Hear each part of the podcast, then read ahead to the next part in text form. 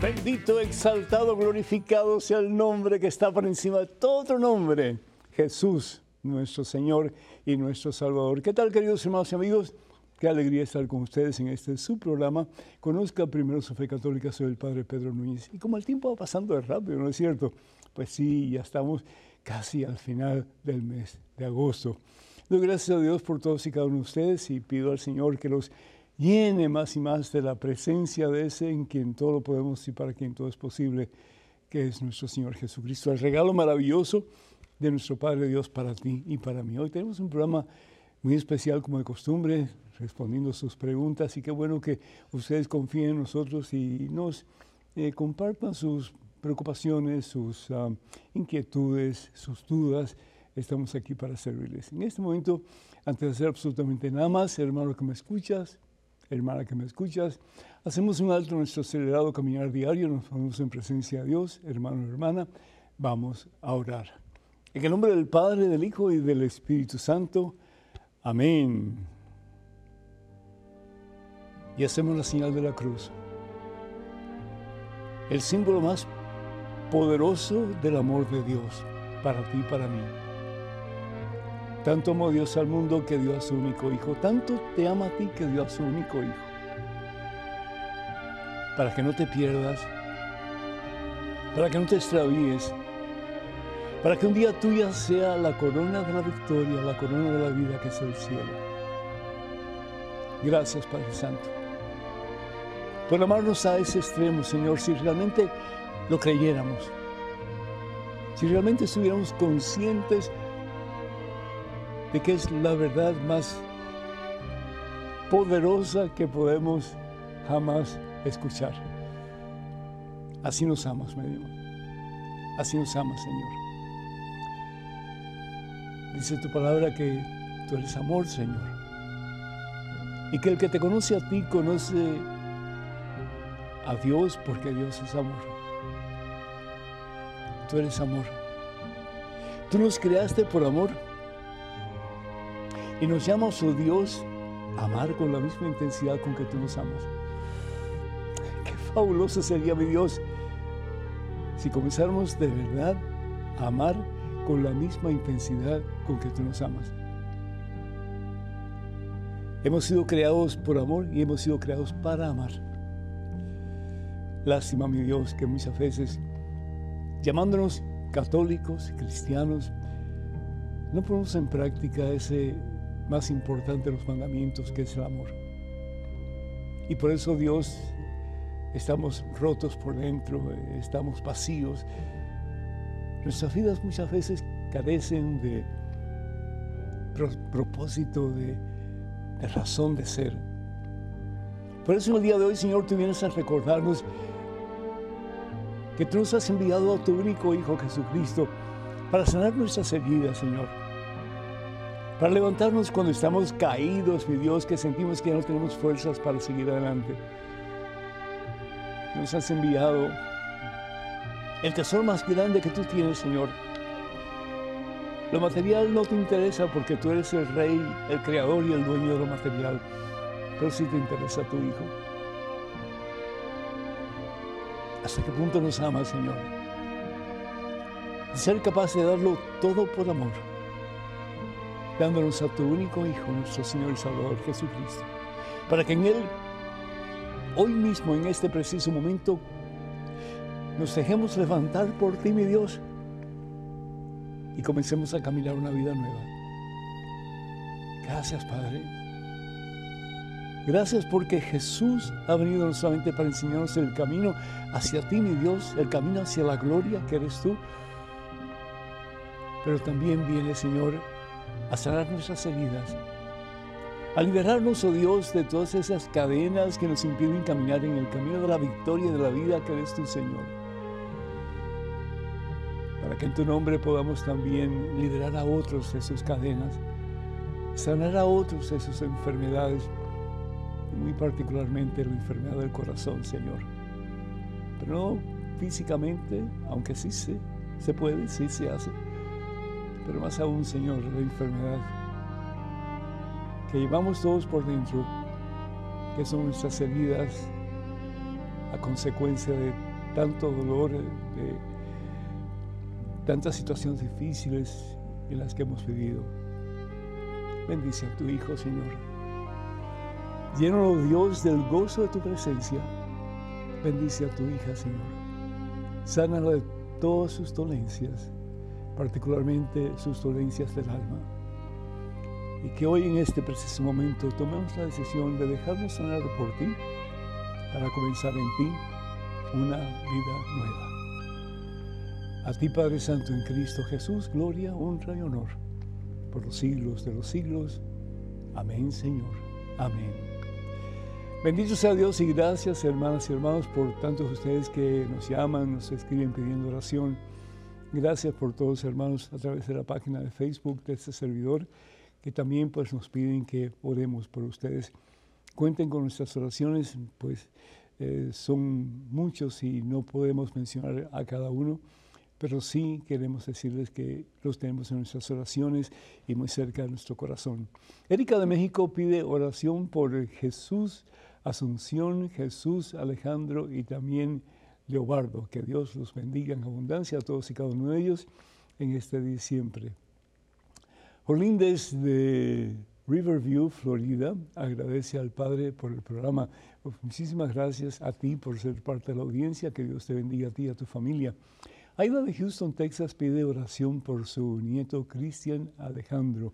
Muchas bendiciones para Cristian Alejandro y para toda la familia. Lloyd de Tucson, Arizona, pide oración por Tomás. Muchas bendiciones para Tomás y para todos ustedes. Yolanda de Bronx, New York, pide oración por Gilbert y también por Eladio. Bendiciones para todos y Jesús Alcántara Luciana pide por el eterno descanso de su párroco, el padre Mark Beer, quien murió trágicamente en días pasados. Y pues yo quiero eh, recalcar que el padre padecía de insomnia y trabajaba demasiado, así siempre andaba de un lugar para otro. Y pues se quedó dormido en el volante y chocó, no lastimó a nadie, no hirió, a nadie, pero sí parece que se fue contra un, poste que había eh, cerca y ahí pues perdió su vida. Pero estamos conscientes de que cuando perdemos nuestra vida haciendo la obra de Dios, Dios nos da la verdadera vida, que es el cielo. Ana de Connecticut pide oración por a Luisana, por María y por Moisés. Muchas bendiciones para todos y cada uno de ustedes. Y también pedimos por todos aquellos que solicitan oración a través de nuestras redes sociales. En los únicos medios mm, en las redes sociales nuestros eh, son los siguientes. Facebook, para comunicarse con nosotros a través de Facebook, por favor vaya a facebook.com diagonal P. Pedro Núñez, facebook.com diagonal P. Pedro Núñez. Estamos también en Twitter, que creo que ya no se llama Twitter, sino que se llama X. Y también estamos en Instagram y en YouTube. Por favor, vayan a Padre Pedro Núñez, Padre Pedro Núñez. Y por favor, tengan cuidado con perfiles falsos que piden dinero en mi nombre. Eso nunca lo haremos ni lo haríamos a través de esos medios que acabo de mencionar.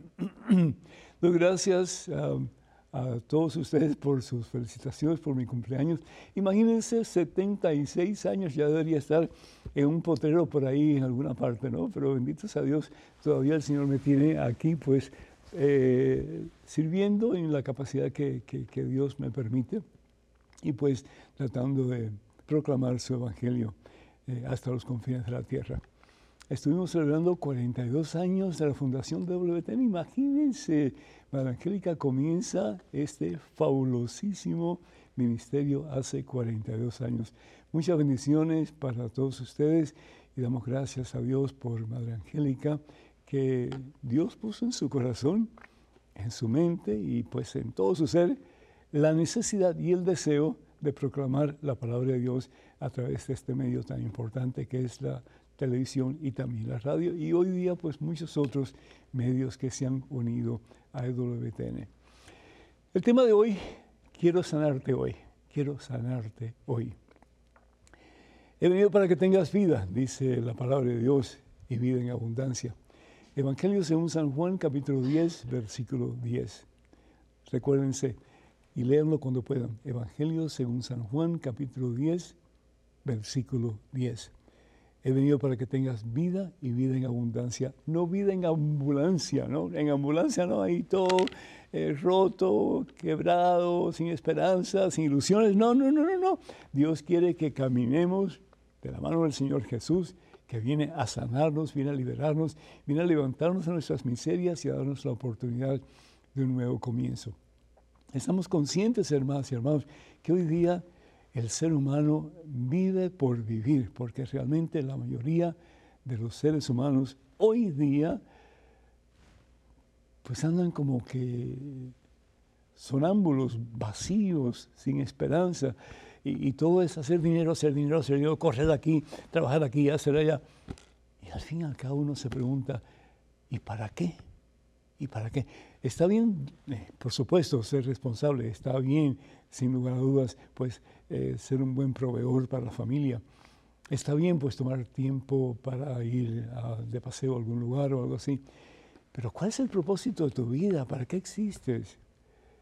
Y si el propósito de tu vida no es Jesucristo, si la razón por la cual tú estás vivo en este mundo, si no es eh, el llegar a conocer la, la, la, magnificencia de quién Dios es, un poco más de lo que lo conocemos, estamos perdiendo el tiempo.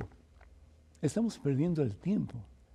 Porque el tiempo pasa y se termina el espectáculo, dice San Pablo. Y la pregunta es, ¿y tú y yo qué estamos haciendo para poner a Jesucristo como nuestro Señor, nuestro Salvador, la prioridad de nuestra existencia? Porque si bien es cierto que si no tenemos a Dios, no tenemos nada, hermano. No tenemos nada. Porque lo material no te lo puedes llevar a ninguna parte. Lo material se queda y otras personas que tal vez tú, ni siquiera tú conoces, van a aprovechar de lo que tú hiciste. Para que tiene Dios lo tiene todo. Y así bien decía Santa Teresa de Ávila. Si tienes a Dios lo tienes todo. Es el tesoro más grande que puedes tener. Es la seguridad de que pase lo que pase en tu vida, tú ya estás caminando en victoria. Y tú tienes una meta que Dios ha fijado para ti. Y esa meta es que un día lo vas a ver cara a cara. Y le vas a poder decir, Señor, misión cumplida. El tiempo pasó rápido, los años pasaron rápido, pero te puse a ti como prioridad de mi existencia. Y no solamente te puse a ti como lo más importante de mi vida, pero te di a conocer, Señor. Hoy día el mundo se destruye a sí mismo porque no conocemos a Dios, hermanos. Y las guerras continúan, y las luchas fratricidas continúan. No estoy siendo negativo, estoy siendo realista. Y los problemas entre las personas continúan. Y el, afán de poder tener más, de alcanzar más, continúa. Pero sin embargo hay un terrible vacío en lo profundo de nuestro corazón, tal vez en tu corazón y el mío. Hay un vacío muy grande. ¿Por qué? Porque bien decías Agustín de Hipona que ese vacío lo ha puesto Dios en tu corazón y en el mío también. ¿Por qué? Porque Dios quiere que ese vacío lo llenes con la plenitud de su amor, de su presencia, de su poder, de su gracia. Solamente Dios puede llenar ese vacío. Por lo tanto, decía, el vacío que Dios ha puesto en nuestro corazón tiene el mismo tamaño de Dios. ¿Escuchaste? El vacío que tú tienes en tu corazón en estos momentos, que tú estás buscando por aquí y por allá, cómo llenar ese vacío. Que estás hasta tratando muchas veces de hacer cosas que van en contra de la voluntad de Dios, tratando de llenar ese vacío, tratando de dar sentido a tu vida, a propósito de tu existencia. Ese vacío, hermano, ese vacío, hermana, solamente Jesucristo lo puede llenar. Porque el vacío que tú tienes en tu corazón, el vacío que yo tengo en mi corazón, tiene el mismo tamaño de Dios, decía San Agustín. Y cuán cierto. San Agustín buscó por muchas partes cómo llenar su vacío, cómo poderse liberar de todo ese dolor que él llevaba por dentro, porque cuando nosotros hacemos las cosas en contra de voluntad de Dios, experimentamos dolor, hermanos. Experimentamos desilusión, hermanos. Sentimos con que la vida no vale, porque algo importante no lo alcanzamos tener. Y eso que no alcanzamos tener es la misma presencia de Dios. Yo te invito, yo te exhorto, yo te animo para que en este momento comiences de verdad a buscar de Dios. Ve a la iglesia. Yo no sé si tú vas a misa o no vas a misa, pero por amor de Dios ve a misa. Confiésate. Pida al Señor perdón por todos sus pecados. Deja que Él te sane. Deja que Él te libere. Deja que Él te dé fuerzas para comenzar de nuevo y recibe en la Santa Eucaristía. La palabra de Dios en el Evangelio según San Juan capítulo 6, versículo 55, nos dice que Él es el pan vivo bajado del cielo y que si lo comemos a Él tendremos Él vida y salvación eterna. ¿Por qué? Porque nos dará la fuerza, el poder, la autoridad que necesitamos para dejar a un lado todo lo que nos esclaviza, todo lo que nos aparta de Él, todos nuestros dolores y ansiedades y miedos y vacíos y desilusiones y fracasos y comenzar una vida nueva, llena del gozo, de ese que da gozo, que da esperanza y que da victoria, que es Cristo Jesús el Señor. He venido para que tengas vida y vida en abundancia. Permite, Señor, que no solamente lo creamos, pero comencemos a vivirlo. A Cristo Jesús que vive, gloria, honra y honor por los siglos de los siglos. Amén. Hermanos y hermanos, todos los libros de este servidor y de Madre Angélica están disponibles en el catálogo religioso de WTN. Para más información sobre cualquiera de ellos o para ordenar algún material, por favor comuníquense al número telefónico 205-795-5814. Repito, 205-795-5814. Vamos a una pequeña pausa. Nuestro número telefónico 205-271-2924. 205 271-2924. Llámenos por favor con sus preguntas, comentarios, dudas, etcétera. Estamos aquí para servirles. Regresamos en cuestión de momentos, así que por favor, hermanos, hermanos, no se vayan, quédense con nosotros.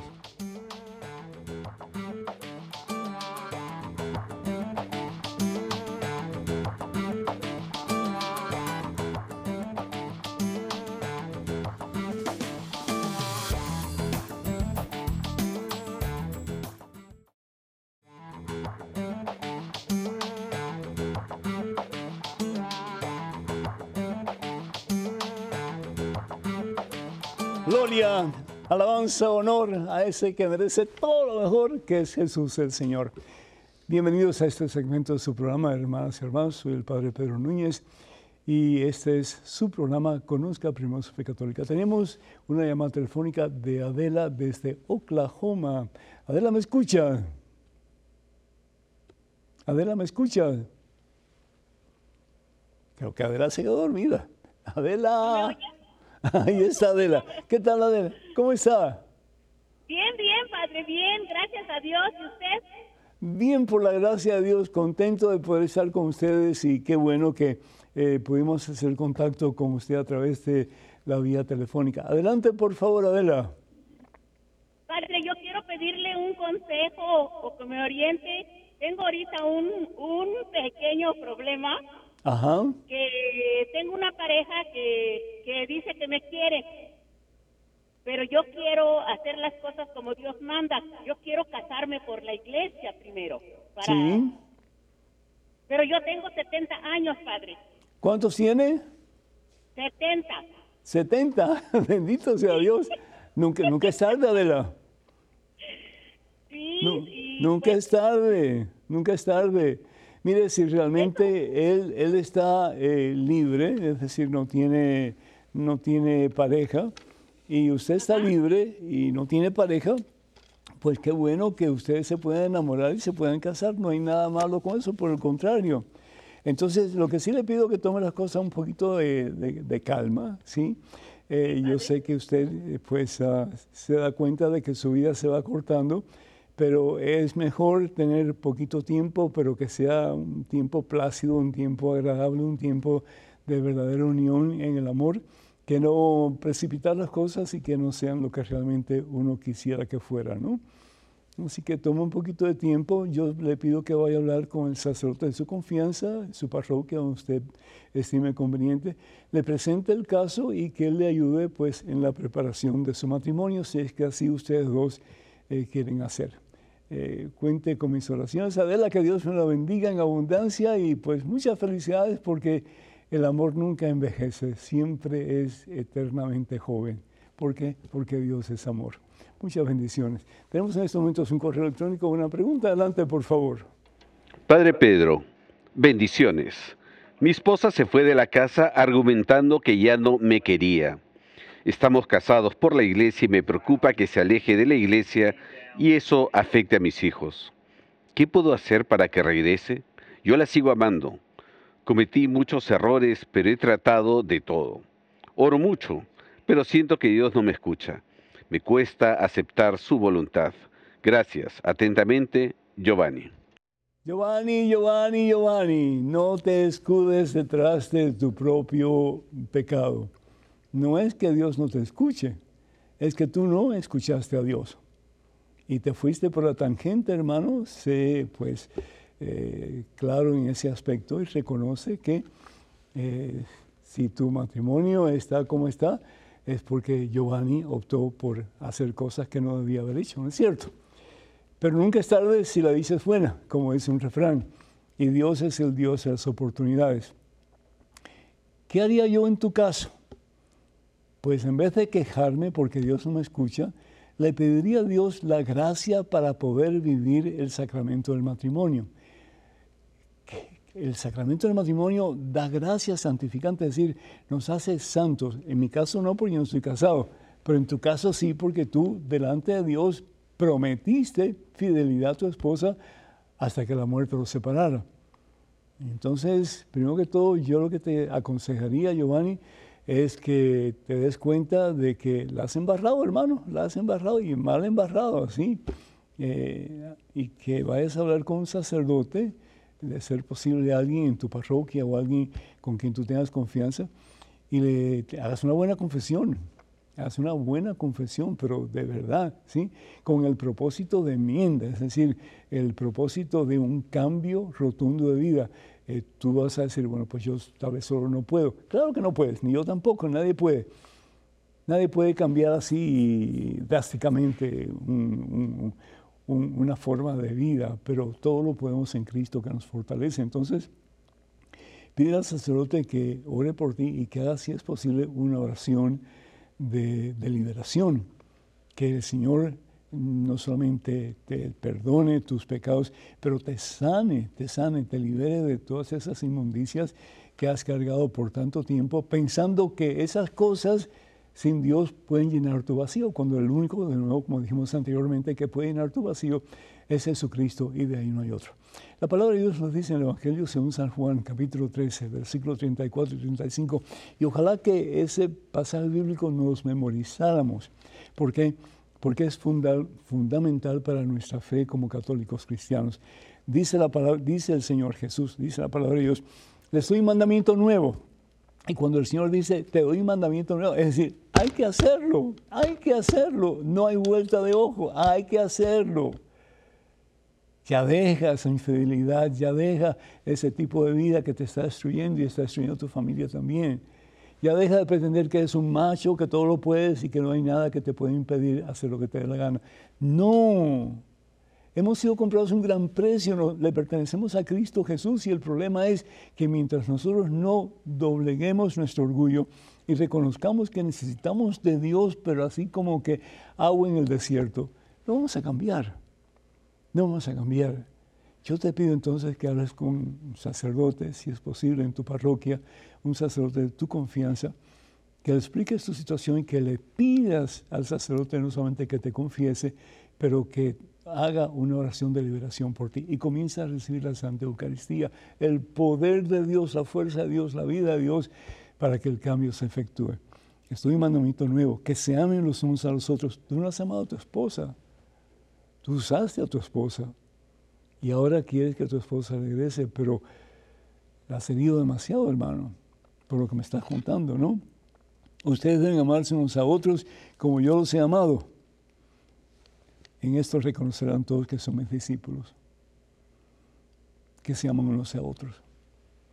¿Cómo tú vas a poder decir a tus hijos que, que caminen en el camino de Jesús? Que sean buenos cristianos, Giovanni, cuando tú realmente no has dado el ejemplo?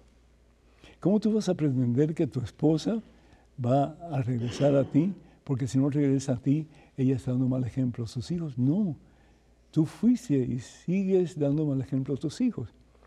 Has cambiado, quieres cambiar. Entonces que se te note, hermano, que se te note. Y comienza a vivir de verdad el mandamiento que Dios nos da, que al fin y al cabo es el amor.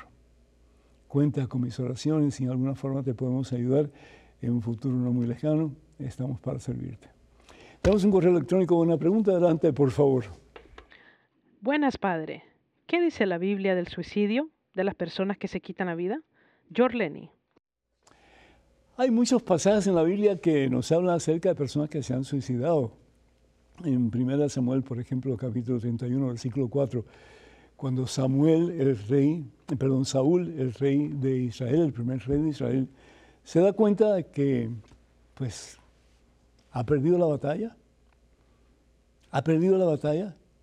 Él se siente tan vacío, tan defraudado, tan con una vida sin sentido, que opta por quitarse la vida. Y le dice a su escudero, mátame. Y el escudero dice, no puedo. ¿Y qué es lo que hace Saúl? Y eso es horrible, ¿no es cierto? Agarra la espada, se la pone así contra eh, su cuerpo y el cabo de la espada pues entierra y se tira sobre ella. Y se quita la vida. Y lo mismo pues hace su escudero, siguiendo el ejemplo del rey. Cómo no solamente el pecado influye sobre la persona que lo comete, pero cómo el pecado también influye sobre aquellos que están alrededor. Nuestra vida es un ejemplo para bien o para mal. Y qué pena porque el primer rey de Israel, escogido por el mismo Dios, comete ese enorme pecado. ¿Y por qué decimos que es un pecado? Porque la palabra de Dios en el Éxodo capítulo 20, versículo 13, nos da un mandamiento basado en dos palabras. No matarás, no matarás. Y el ser humano sigue matando desde el momento de concepción hasta la muerte, el ser humano sigue matando.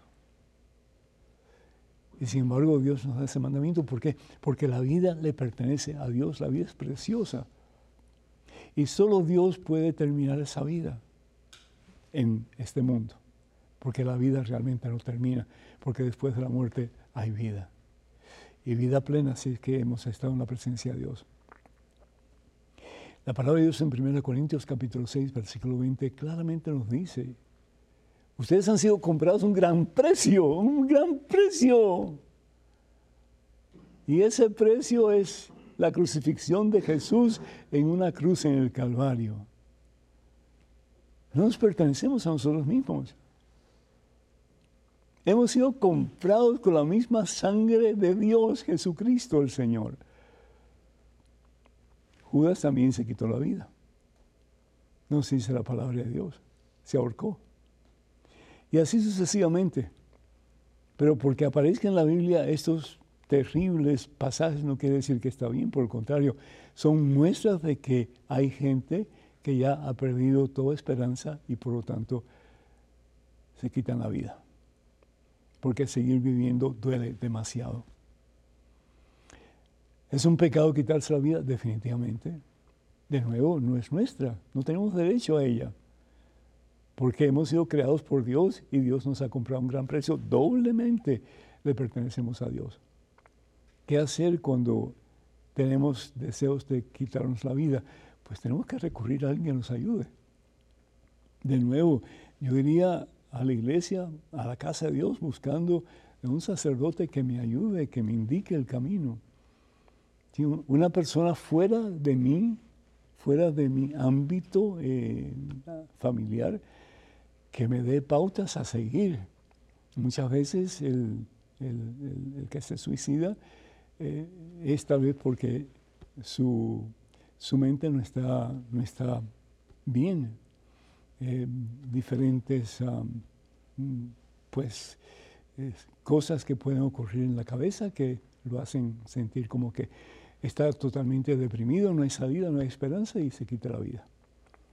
Pero hermana, hermano, si tú conoces de alguien que está así, o si tú mismo te sientes así, busca ayuda, por amor de Dios. Y yo estoy seguro que vas a encontrarla, porque el que busca encuentra, nos dice el Señor Jesús en el Evangelio según San Mateo, capítulo 7, versículo 7. Que Dios nos bendiga a todos y que Dios nos ayude a darnos cuenta de la maravilla del regalo que Dios nos ha dado en cada una de nuestras vidas. Así sea. Tenemos una llamada de Puerto Rico de Ricardo Isaac. Ricardo, ¿me escuchas? Eh, Ricardo. Eh, Ricardo. Ricardo, ¿cómo estás? Ricardo, ¿cómo estás? Todo bien, padre. Gracias por atenderme y que haya salido bien de su operación. Pues muchísimas gracias, Ricardo. Gracias por las oraciones de todos y cada uno de ustedes. Y sí, pues ya tengo un poquito de dolor todavía, pero ya muchísimo mejor. Bendito sea Dios. Muy agradecido. Adelante con tu pregunta tu comentario, hijo. Eh, tengo dos preguntitas. La primera es cuando Jesucristo estableció eh, la, Eucaristía con los, con los con los obispos, con los eh, apóstoles. Este, que hizo la, la, Eucaristía dándole el pan y el vino a los a los a los a los apóstoles. a los apóstoles gracias este que dijo coman y beban este es mi cuerpo y, y, beban este es mi sangre mi pregunta es por qué los sacerdotes no dan este, nada que una sola especie, que es el pan, y no dan la, el, vino.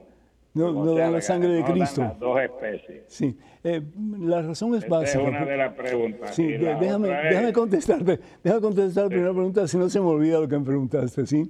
La razón por la cual eh, se da bajo una sola especie en la mayoría de los lugares es porque en la hostia consagrada está la totalidad de Jesucristo. Está su sangre, está su cuerpo, está su divinidad, su humanidad y está su alma. Entonces, al dar la hostia consagrada, estamos dando todo Jesús. Sí. Eh, se puede dar de las dos formas, pero el problema es que en muchas situaciones han habido em, como que accidentes o problemas que se ha caído la sangre o en fin, cosas así. Yo me acuerdo de aquel sacerdote que, el pobrecito ya era anciano y temblaba mucho su mano y cuando iba a dar el cáliz, la sangre del Señor, pues se, se virtió la sangre y cayó en el suelo. Y eso pues hizo que todo se detuviera, que la celebración de la misa dejara de eh, pues, seguir por un buen tiempo y desafortunadamente pues fue embarazoso para el sacerdote. Entonces, no tenemos que exponernos a esa situación.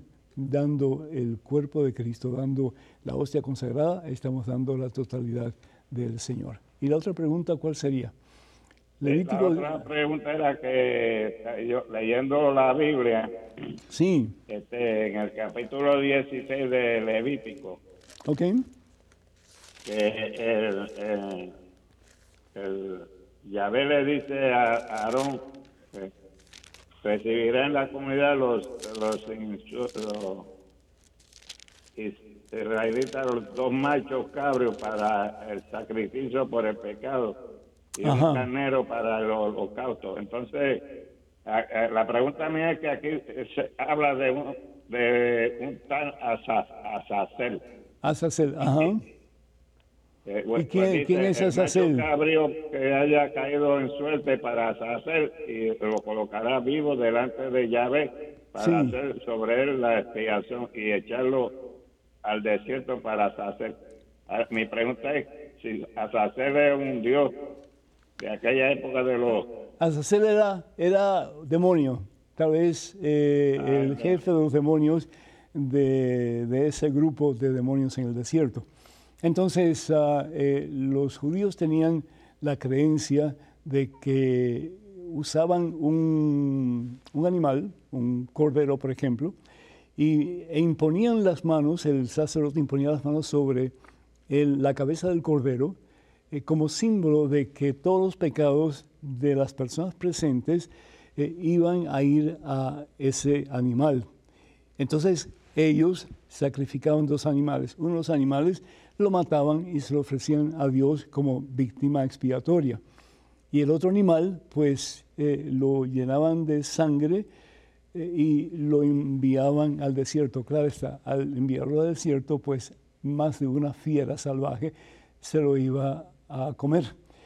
Pero ellos pensaban que ese animal que iba al desierto cargando supuestamente con los pecados del grupo, de la comunidad, eh, ellos quedaron liberados a consecuencia de que el sacrificio de ese animal era suficiente para que ellos quedaran limpios.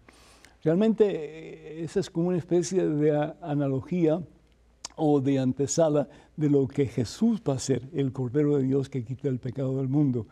Él asume sobre sus espaldas, nos dice la palabra de Dios en Isaías capítulo 54, versículo 4, los pecados de todos nosotros, nuestras culpas y las clava en una cruz. ¿Para qué? Para que el cielo se abra y nosotros, si continuamos en el camino de Jesús, de la mano de Jesús, obedeciendo a Jesús y haciendo su santa voluntad, pues un día podemos entrar en la gloria a través del sacrificio de Jesús en la cruz que muere para darnos vida y salvación eterna. Qué hermoso, bendito sea Dios. Hermanos y hermanos, número telefónico para que se comuniquen con nosotros, 205-271-2924, 205-271-2924. Vamos a una pequeña pausa, regresamos en cuestión de momentos. Por favor, no se vayan, quédense con nosotros.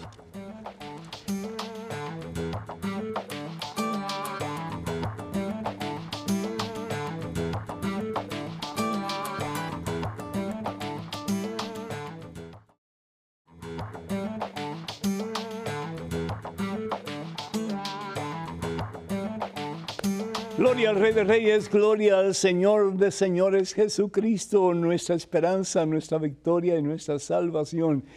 Gracias, hermanos y hermanos, por estar con nosotros en este su segmento de su programa Conozca Primero su Fe Católica. Soy el Padre Pedro Núñez. En estos momentos un correo electrónico, una pregunta adelante, por favor. Padre Pedro, le agradezco me ayude a entender la cita bíblica de Éxodo 4, 24 al 26. Dos cosas principales. ¿Por qué el ángel de Yahvé quería quitarle la vida a Moisés? ¿Por qué Séfora lo salva untando la sangre de la circuncisión de su hijo? Saludos desde Matagalpa, Nicaragua. Jacinto. Jacinto, muchísimas gracias y nuestras oraciones con Nicaragua y con todo el pueblo nicaragüense, que haya paz y que Cristo reine en la vida de todos y cada uno de ustedes. En el libro de Éxodo, en el capítulo 4, Dios le había dado a Moisés la orden de ir donde el faraón y pedirle al faraón que dejara a su pueblo en libertad. Estamos hablando del pueblo hebreo, ¿verdad? Que había estado pues en una especie de cautiverio por años y años y años y años.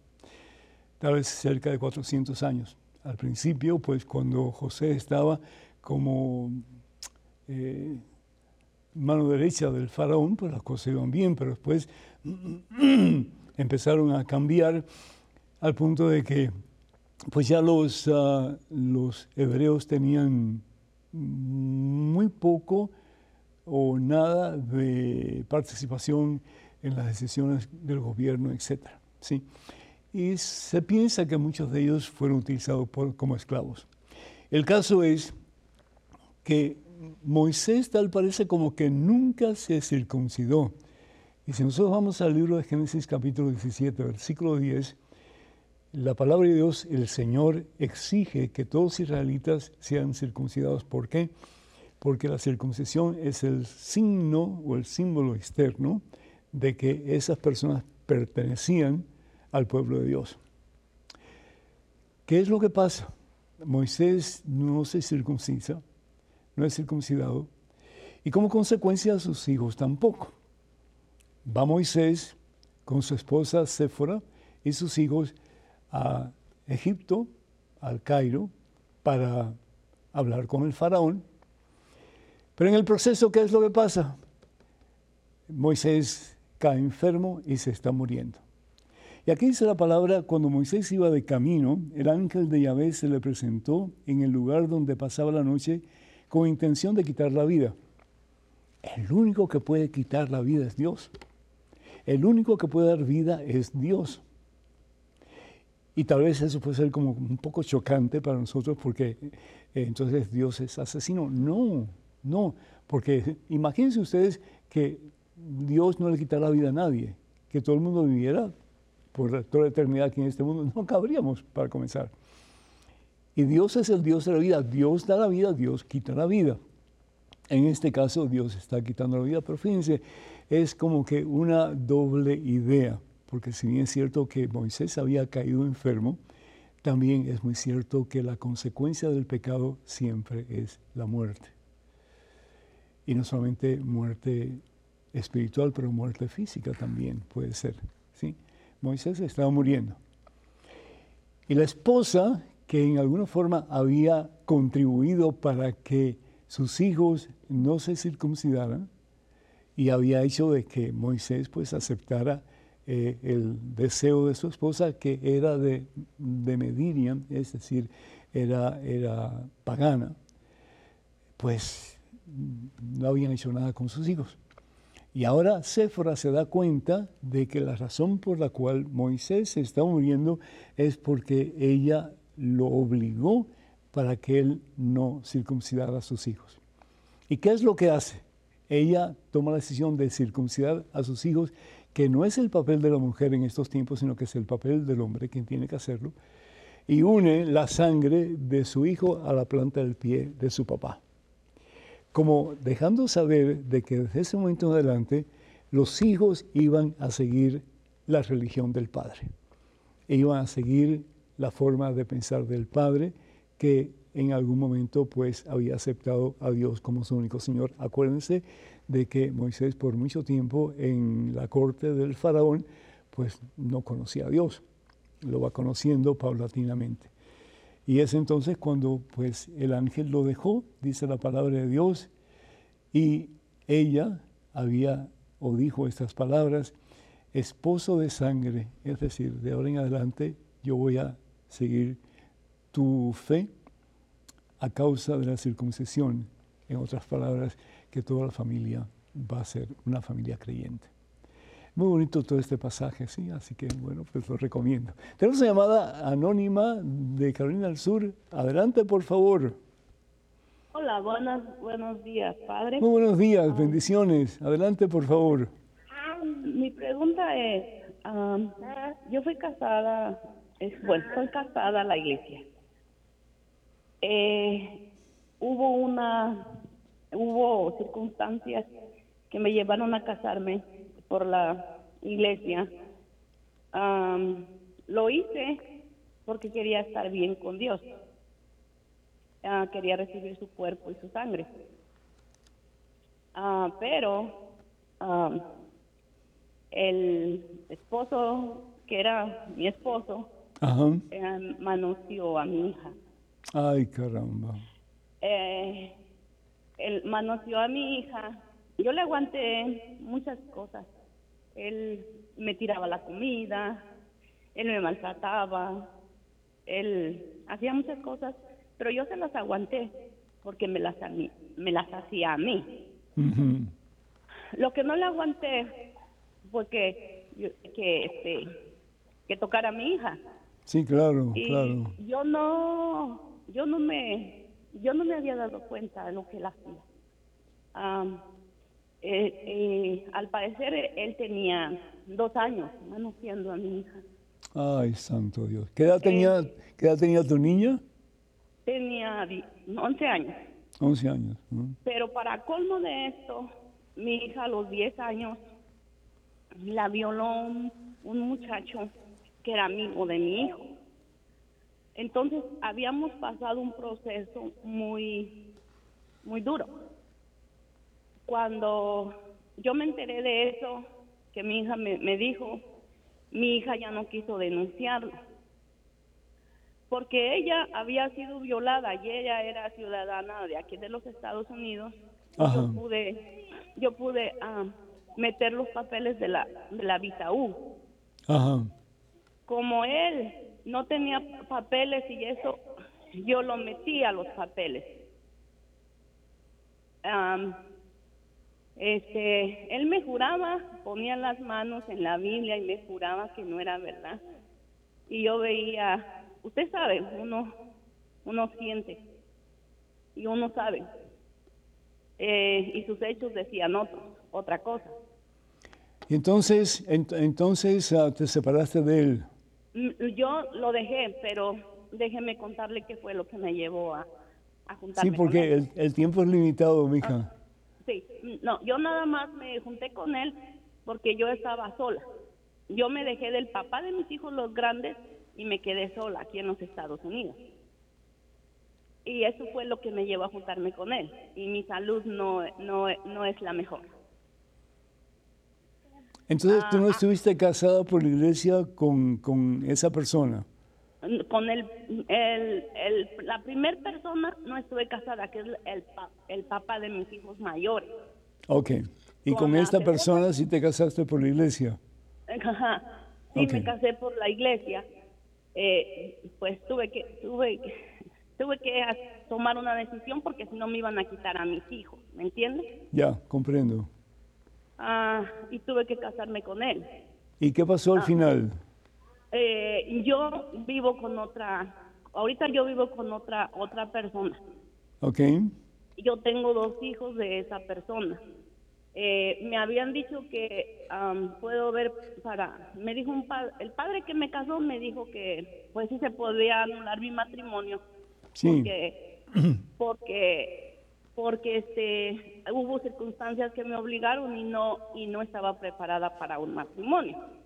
Ya. Ajá. Y- pero mi hermana dice que mi hermana dice que no, que eso no es válido, que no hay anulación, que uno está casado para siempre. Mira, uno está casado para siempre, siempre y cuando la pareja esté dispuesta a vivir según la voluntad de Dios. Eh, hay momentos en que, claro, eh, la voluntad de Dios se puede, se puede olvidar, se puede rechazar, pero en el caso tuyo, por ejemplo, con abuso sexual de tu hija, ya estamos hablando de cosas mayores.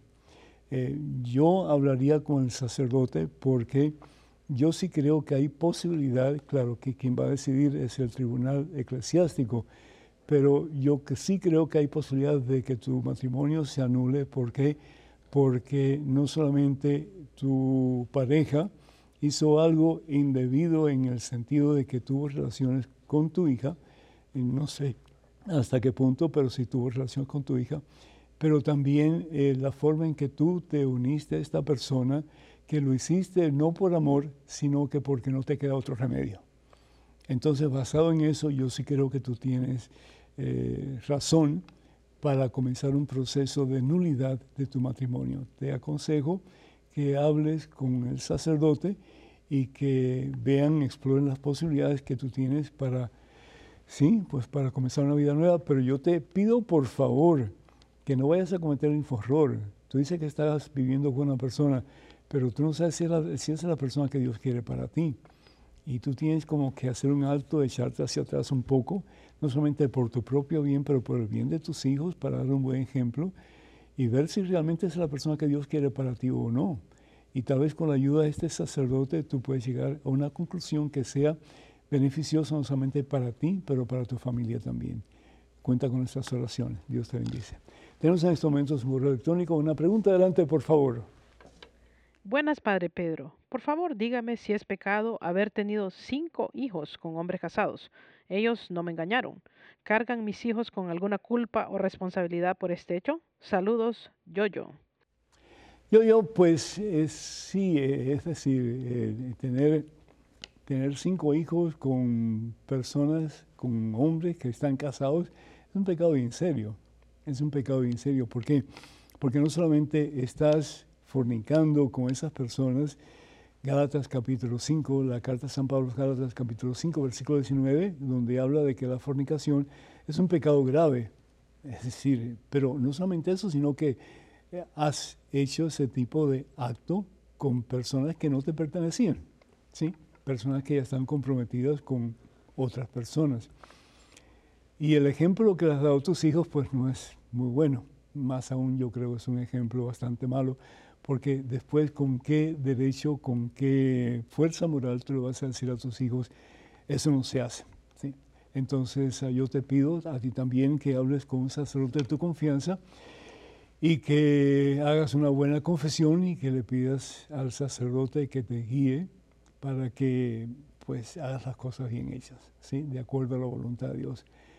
Nunca es tarde para comenzar de nuevo y Dios es un Dios de oportunidades, así que eh, revístete del deseo de hacer las cosas según la voluntad de Dios, habla con el sacerdote o con el sacerdote de tu confianza, con quien tú estimes conveniente, y pues Confiésate, recibe la Santa Comunión si es posible y comienza una vida nueva. Cuenta con nuestras oraciones. Hermanos y hermanos, ya llega la esperada celebración familiar de WTN este sábado 26 de agosto en Birmingham, Alabama, aquí en nuestros predios realmente. Estarán con nosotros Pepe Alonso, Omar Aguilar, Astrid eh, Benet, eh, Gutiérrez, Patricia Sandoval, Daniel Godínez, Carlos Ramírez y este servidor también estará con ustedes. Habrá charlas, confesiones, adoración al Santísimo, actividades para niños, tienda de regalos. ¿Qué más? Eh, también culminaremos con una procesión a la catedral donde celebraremos juntos con el señor obispo la Santa Misa. Así que no dejen de participar, por favor inscríbanse para que tengan un lugar en esta enorme, transformadora y maravillosa celebración familiar. El sábado próximo, el 23 de septiembre, tendremos un evento de sanación para la familia en Nueva Orleans, en la Iglesia del Apostolado Hispano en Nueva Orleans. Así que junto con este servidor estará predicando eh, el hermano Alex Pacheco y él es de los misioneros de Jesús eh, y Niel Vélez es el encargado de, ellos, así que para más información, por favor, comuníquense al número telefónico 956-424-5805. Repito, 956-424-5405. Los esperamos a todos. Acuérdense que el cupo es limitado, así que no esperen hasta último momento para inscribirse. Que el Señor nos bendiga en abundancia, que sigamos creciendo en santidad ante el Señor, permitiéndole que Él nos siga liberando, sanando de todas nuestras dolencias y todo aquello que nos aparta de Él. Que la bendición de Dios Todopoderoso, Padre, Hijo, Espíritu Santo, descienda sobre ustedes y permanezca con ustedes por siempre. Hermanos y hermanos, vayan con Dios, Dios siempre irá con ustedes. Que pasen un día muy feliz y hasta la próxima, Dios mediante. Mm-hmm.